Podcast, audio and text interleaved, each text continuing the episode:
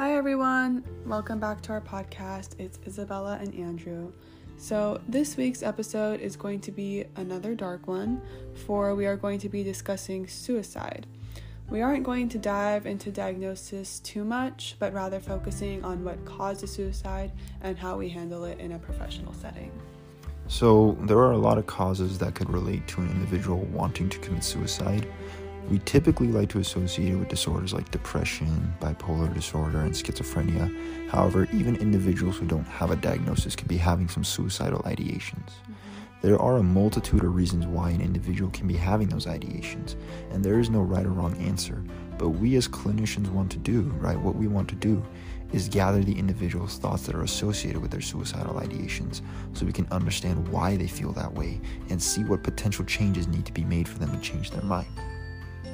So, as unfortunate as this is, us clinicians are always risk assessing for suicide for our high risk clients. And through running that risk assessment, we can see just how serious an individual's intent is when it comes to committing suicide and also find out the means that they have to go out and commit suicide. Right. So, a typical risk assessment, this is something that, you know, we ask mm-hmm. at the mm-hmm. crisis center. I deal with a lot of patients who have had history of suicidal ideations. Mm-hmm. And this is what, you know, I like to ask whenever I'm running my risk assessment. So I always make sure to ask these following four questions Have you had any thoughts of suicide in the past week? Are you still having thoughts of suicide as we currently speak? If you are having plans, how would you go about doing it? And do you have access to anything that you could use to harm yourself? Mm-hmm. So I like to ask those four questions to really get the individual's motivation ideations, anything, you know, any information that they can give me that might tell me that, okay, this individual could potentially be a threat to themselves. What age group usually does this occur around? Believe it or not, the age group that actually has the highest risk of suicide is individuals who are older than 85. Oh, really? Yeah. And that's because, unfortunately, you know, they've lost a lot of loved ones in their life. Right. They're retired, they, they're bored. You know some of them may have like physical health problems as well. Right. i'm not sure if like assisted suicide or euthanasia is accounted for in that factor. We're not talking about that. That's a completely different subject. We're talking about you know non-assisted like solo suicide if right. that makes sense. But the age group that i typically work with is teenagers and young adolescents. Is it more common in like so suicidal ideations are more common in females. Mm-hmm. Suicide attempts are more common in males. Okay. So females are more likely to have thoughts of suicide, mm-hmm. but males are more likely to actually go out and try to commit suicide. Yeah, it really is. Um, it's very important to ask these four questions when you're risk assessing, for that would give you information on the individual's intentions, means of access, plans, and thoughts. Additionally, what I like to do at least I don't know if you know other counselors do this, but what I like to do is ask the individual about their support system and how many people are aware of their current state of mind. Mm-hmm. The reason why I like to say this is because if the individual lives alone and doesn't have anyone to watch over them, they are more likely to commit suicide over someone who doesn't have that active support system and doesn't have too much alone time. Whenever you're alone, your thoughts can spiral out of control right. and you may not have a support system that can bring you back to baseline yeah when you're in your own mindset your mind like takes control over everything and then like you get in your own headspace and you start like spiraling and thinking about things you usually like wouldn't think about like exactly so you know, i do have like some consumers that live alone um, and those are the consumers that i want to watch out for the most yeah. because you know, whenever you're alone, there's nobody there to stop you from doing things that right. you wouldn't want to do. Right. Is it common, like, um, for people like our age to be seeing something like this, or like people who live lives like we do, for them to like be going through something like this, or do you think people with like trauma or like, um, like past issues, is it more common to see something like this? I mean, trauma and previous, you know, issues like you mentioned in your life are definitely contributors to suicidal ideations, but there's a multitude of other factors as well, and it doesn't necessarily matter the age group. It just matters where you're at currently with your life. You know, I mean, we we are you're 18 and I'm 21. You know, we're college students. College is a very stressful time. You know, and college is a time where individuals may be experiencing some pretty traumatic things. You know, I'm not going to talk about what goes on in the dorm rooms, but that can be very traumatic for some people. And that could contribute to some, you know, ideations, right? Individuals may have mistakes that they make in college about the education that they receive and about the actions they do outside of the classroom. And not being able to process and handle those thoughts in a healthy way could lead an individual to have ideations. Whether they act on it or not depends on how good their support system is and how good coping skills they have, and in general, just how serious the uh, ideations are and how well they're able to recover from the events that transpired. Mm-hmm. But the ideations exist in more people than you may think. Do these ideations like um like do people does one thing cause this like ideation or this thought of suicide or is it like a built up of like many thoughts and like many actions or can like one major thing like cause this ideation? I honestly think it really depends on the person. Everyone is different. You know, some people are able to handle stress better than others.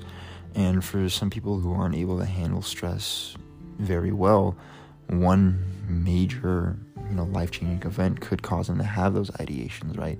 For some people, you know, they're they have a very high stress tolerance and, you know, a big bundle up of negative life events is not going to throw them off. It'll it'll take a lot more for them to want to have these suicidal ideations compared to someone who doesn't have that right support system and coping skills in place. Okay, yeah, that makes sense. Yeah. So, of course, you know, I always ask them why they are feeling the way that they do, right? And the reason why I ask them why is to try to see if there are any lifestyle changes that could be made to decrease some of their depressive emotions. So, based off of my experience, a lot of suicidal individuals that I have worked with at the crisis center feel like they are a burden on their families and a burden on society. They feel like they can't handle things on their own and they're upset that they need to rely on other people for basic healthcare and safe and self-care and safety needs. Right? This would be an example of a lifestyle change that could be made to decrease any symptoms of depression or suicidal ideation. Mm-hmm. When it comes to suicide prevention, it's a team effort, and therapists may collaborate a lot with families of the patient as well, not only to assure their safety, but to also work on potential lifestyle adjustments that could benefit the needs of the consumer. Is it common for a therapist to, um, because therapists have to keep everything controversial, but is it common when a therapist sees something like this, like a suicide attempt or suicide ideation, for them to not keep it controversial anymore and for them to reach out to families? So, with every consumer that we work with, we have them sign a release of information. Mm-hmm. And what that does is it, it, it essentially gives us permission to work with other individuals mm-hmm. about this individual about this person's case, right? Now, these are individuals that the uh, person gives us their phone numbers to and gives us consent to speak to. But as long as they sign that release of information, I'm sorry, I, I, I may have said return of information beforehand. It's called a re- it's called a release of information. As long as they sign that, that gives us permission to collaborate with you know maybe any other mental health consumers that they're seeing. You know, doctors, uh, psychiatrists, family members, right? You know, we we are a crisis center and we have release of information at our crisis center and that gives us permission to speak to our consumers primary therapists and i have spoken to a bunch of them before and that's for the well-being of our client so as long as they provide you with that release of information you can go and speak to this individual support network okay so I've also worked with a client with persistent depressive disorder. Refer to our previous episode if you want to learn more about PDD. With individuals like that, it's really difficult because they usually aren't receptive to therapy. Usually, it's going to take months, maybe even years in some cases, for them to start seeing change. I think it's important to keep a sense of accountability with the patients for this specific disorder and remind them that if they aren't willing to change, then they aren't going, they're just going to continue living the way that they are. So it's only harming them if they keep making excuses on why they refuse to change their behavior. But a very common characteristic that we see with individuals who are having thoughts like this, you know, suicidal ideations and just these really intrusive and impulsive thoughts, is that they spend a lot of time isolated. And that is due mostly to personal choice. Mm-hmm. We spoke a little bit earlier about how individuals who spend a lot of time alone and live alone are at higher risk compared to those who right. have, you know, family members in the home. Mm-hmm. because you know when you're alone, you're no one's there to stop you, Yeah. and your thoughts sometimes get the best of you. Yeah. One thing that I have noticed with a lot of individuals who are having these ideations is that they're very isolated. They spend a lot of time alone. I feel like for everyone, like whenever anyone's alone and in a setting, they get too much in their headspace. Like this this happens with everyone. Like it happens with in our day-to-day lives when we're alone just in our room, you get too much in your headspace and there's nothing that can really stop you and calm you down. So I feel like especially for people who are going through these like um thoughts about suicide or these like attempts, they need to have someone that's like constantly there to like support them and talk to them. Exactly, and we work and when we work with clients with suicidal ideations and clients with depression, sometimes we're not even doing like any cognitive stuff. Like we're not doing like any Yeah. actual therapy if that makes sense. Sometimes we're really just examining their day-to-day life and examining their lifestyle and seeing if there's any lifestyle factors that contribute to their depression. And maybe all we would need to do is change those lifestyle factors. Maybe we wouldn't even need to analyze any thoughts and you know work on cognitive reconstruction. Sometimes a simple lifestyle change can make a huge difference. And that that goes especially well with isolation. You know, if you're isolated and if you're living in four walls and not spending any time outside around other people, you're more likely to have feelings of depression compared to someone who has an active social life. So making that simple lifestyle adjustment can have a huge boost in your self-esteem, Yeah. you know.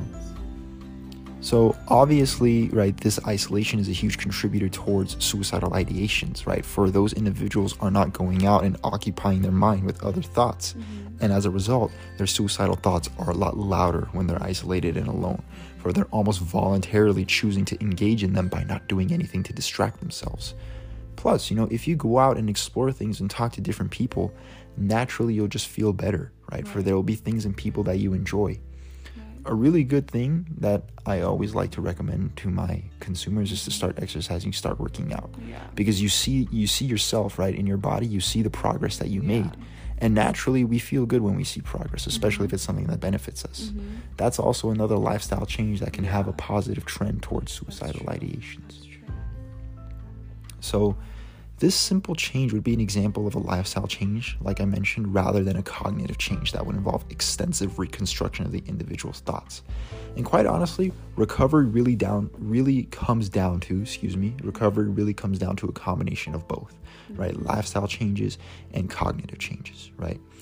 So I've worked with a lot of individuals who have had previous suicide attempts, and one thing that I found to be really common for a lot of the survivors is that lifestyle adjustments like finding employment when previously struggling to and forming meaningful relationships have helped them out more than clinical interventions. There are going to be times when, as a therapist, certain factors are out of your control. As it relates to clientele struggling to obtain employment, the most you can do is provide them with the right direction to look. You know, maybe like redirecting them to job sites like mm-hmm. Monster Indeed, right? But there's no cognitive reconstruction that you need to work on with, with them, right?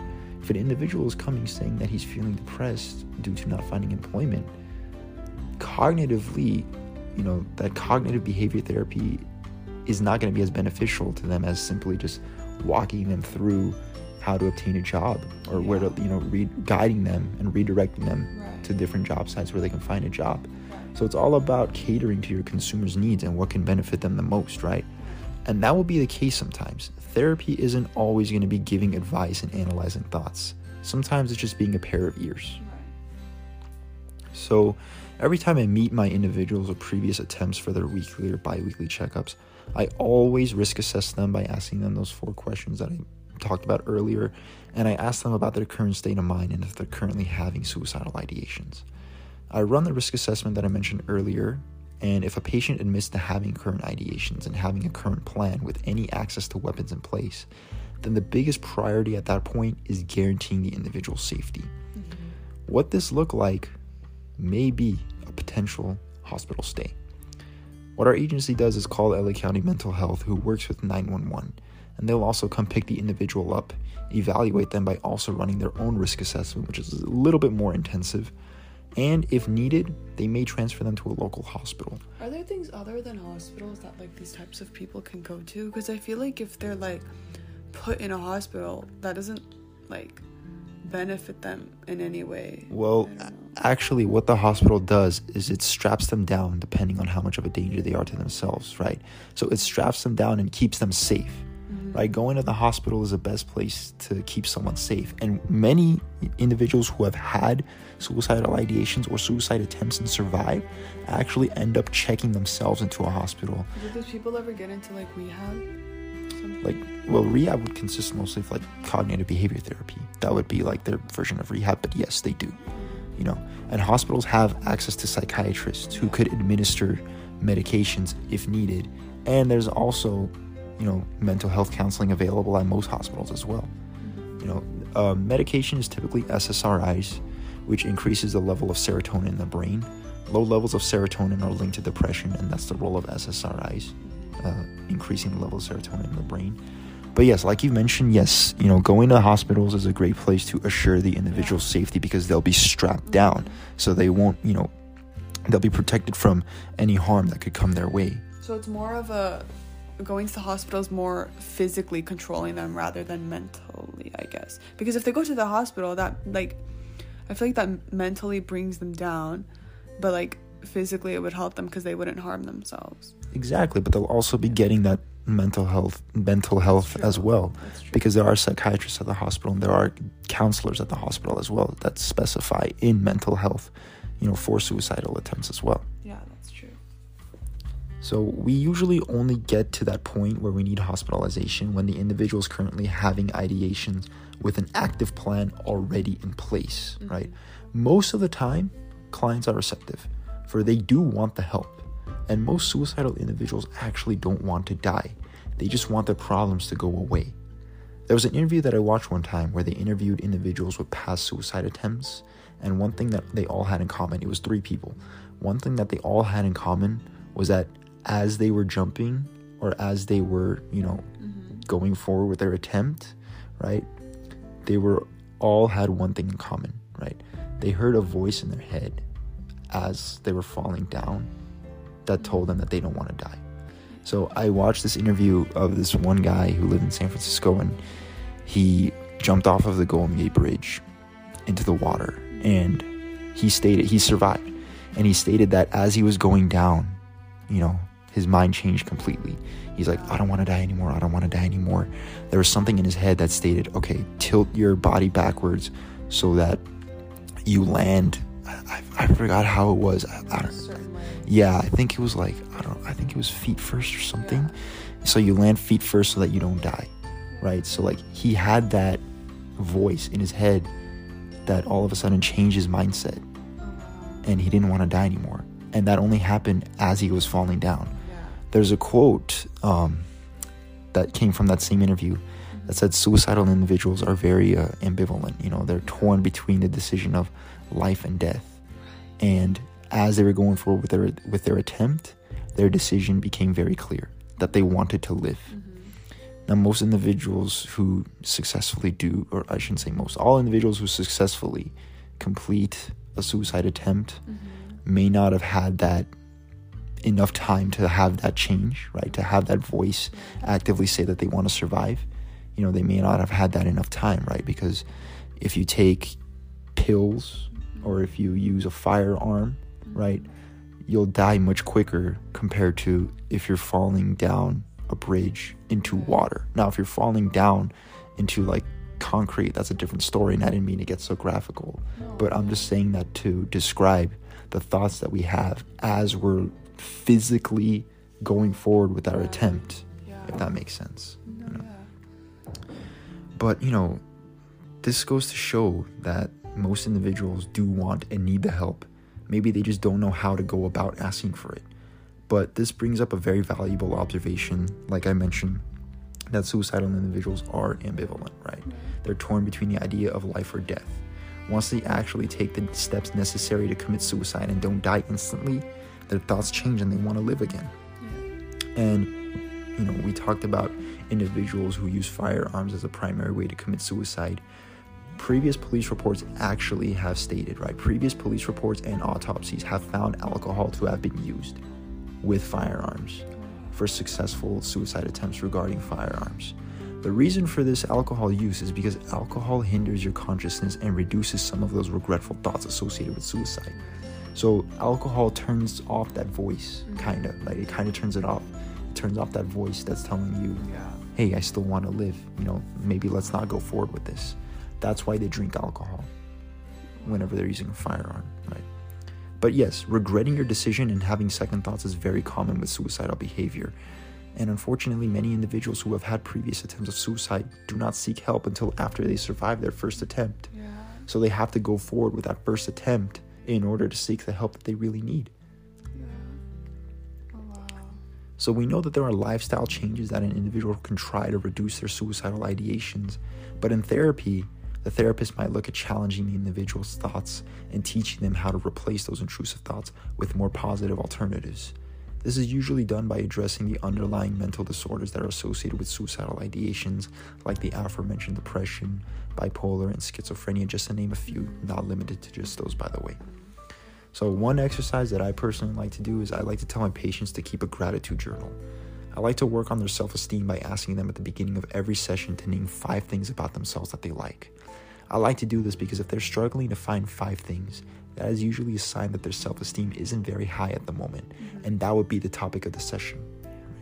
If they're able to name five things, then we would focus less on self esteem and more so on managing thoughts and controlling impulses. I feel like everyone should keep a gratitude journal. Oh, I have definitely. one. A lot of my friends have one. It- Definitely. It, helps as your day to day like confidence boost. Definitely. You know, for the gratitude journal, right, I would ask the patient to keep a log of three things that they were grateful for every single day.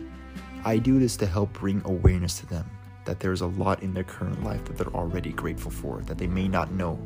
And raising awareness of that would help them realize that there's a lot that they have to live for. Right. I don't usually assign homework to my patients, but this would be one time where I do. I also might have them do a thought journal, where every day they journal down the thoughts that they have, whether it be good or bad. If they consent to it, I'll have them do it on a shared Google Doc so that I can read it too before our own sessions and address some of those concerning things that I see.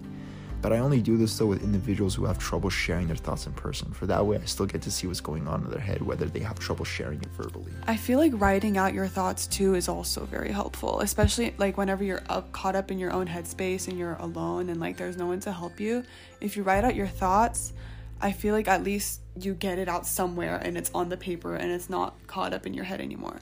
Like you write it on the paper and you put it away and you know that's closed for the day. Exactly. Yeah, that's exactly what the thought journal is, and that's Yeah. that's a homework assignment that I like to assign to individuals. You know, I don't I don't usually assign homework assignments, but this would be one of the rare instances where I do.